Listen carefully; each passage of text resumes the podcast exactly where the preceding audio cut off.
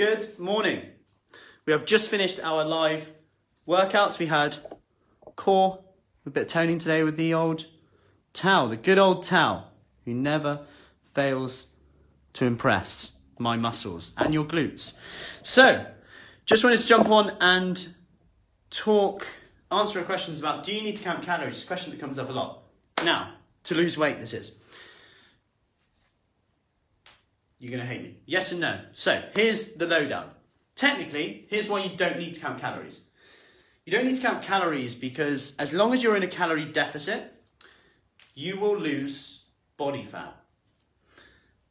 As long as you're in a calorie deficit, morning dawn, you will lose body fat.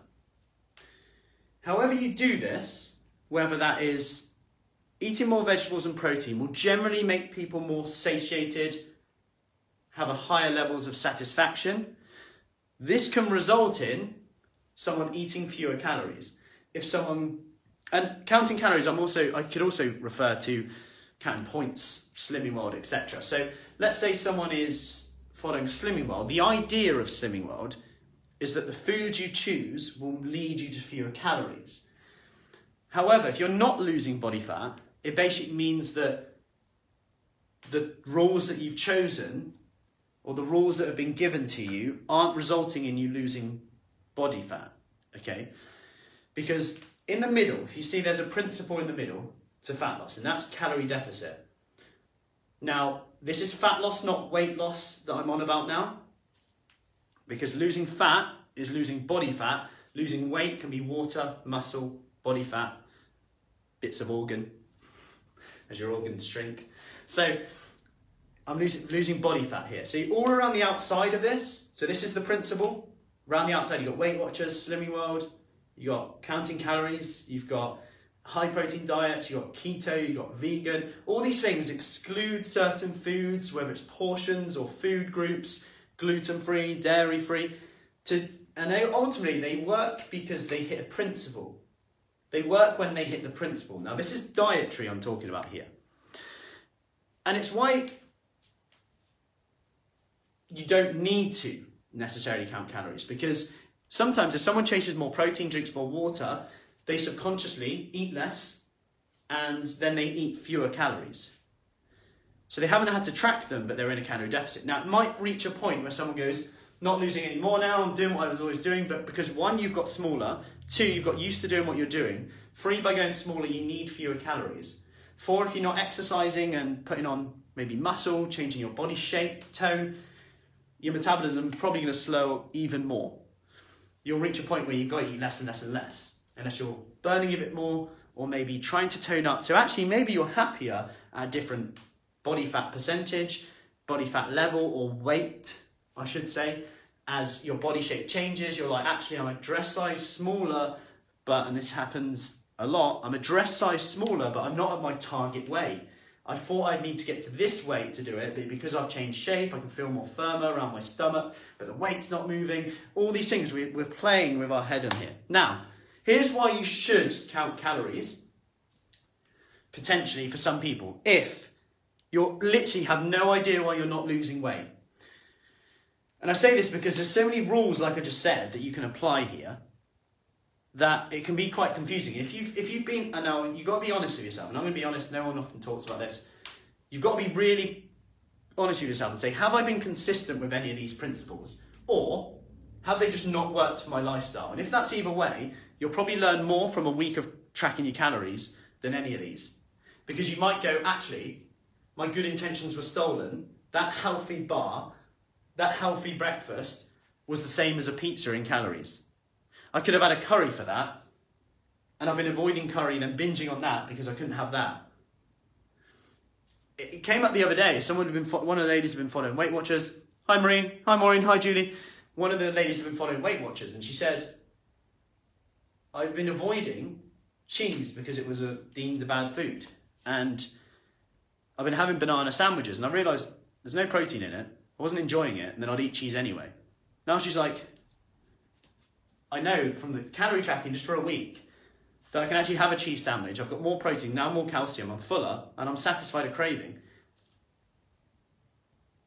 And the result of that is that that's worked for her. Now she's got a different mindset with her relationship with food. So although calorie counting for some can go, ah, oh, it's too obsessive, for her she's now less obsessive because she's more aware of the facts. And it's similar with juices. It's similar with healthy foods like avocados. Not that they're bad, but it's being mindful that healthy doesn't mean fat loss. Fat loss comes through the calorie deficit, and there's many ways to get there. So, I'm going to make this more practical now. Morning, Wendy. Counting your calories in for a week is something that, or even three days, is something that can give someone like myself a really better understanding of to help you. If you came to me and said, This is what I eat, and this is what the calories I've eaten protein, carbs, fats, which an app does for you anyway, I can help you a lot more than if you. Now, this is if you're really unsure. That doesn't mean you have to do it forever. And I would actually go as far as saying you wouldn't need to. You wouldn't need to do it forever. Now, at the same time, though, all these other factors, if we haven't been consistent with things like water, getting our sleep right, focusing on our relationship with food, which, which can come into it a little bit, our exercise level in terms of changing our body shape, our protein intake, looking at, we could look at the carbohydrate, which inadvertently is calorie counting to an extent, but more practical. So we're doing a habit challenge at the moment. We haven't mentioned calories once. And one of the ladies have lost seven pounds just from focusing on chewing her food more, sitting down when she eats, drinking more water, protein at every meal, getting more fruit and veg in. It's like not a calorie has been counted, but subconsciously, technically, she's hitting the principle as the calorie deficit because she's more aware of her habits. What I'm saying here is that this does come down to you. What I would say, if you don't want to count calories, you've got to exhaust this principle, which is make sure you get protein at every meal. Serve your plate so that you shove vegetables on every meal first. That's going to fill you up the fiber, the bulk of the meal, the water, the slow digestion of fiber, of vegetables. Then hit your protein on. Then hit your carbs on. Every meal. Give yourself a bit of a snack allowance. You know, you give yourself like, just say in the morning, I will snack on this and this today. That's what I'm going to have. That's me done. So you have fewer decisions to make throughout the day. Because the more decisions you have to make, the more it drains your willpower. You throw the decisions of work, email, family, friends, looking after them, them, then this, this, this, then the news, Group of six, can I mingle with them? Are you in my bubble? Are you a bubble? Blowing bubbles? Bubbles. That escalated to bubbles. My point here is you've got to reduce your willpower. You've got to exhaust those principles. If you're still hungry after a meal, have you drunk enough water? Have you eaten enough vegetables? Could you eat more protein?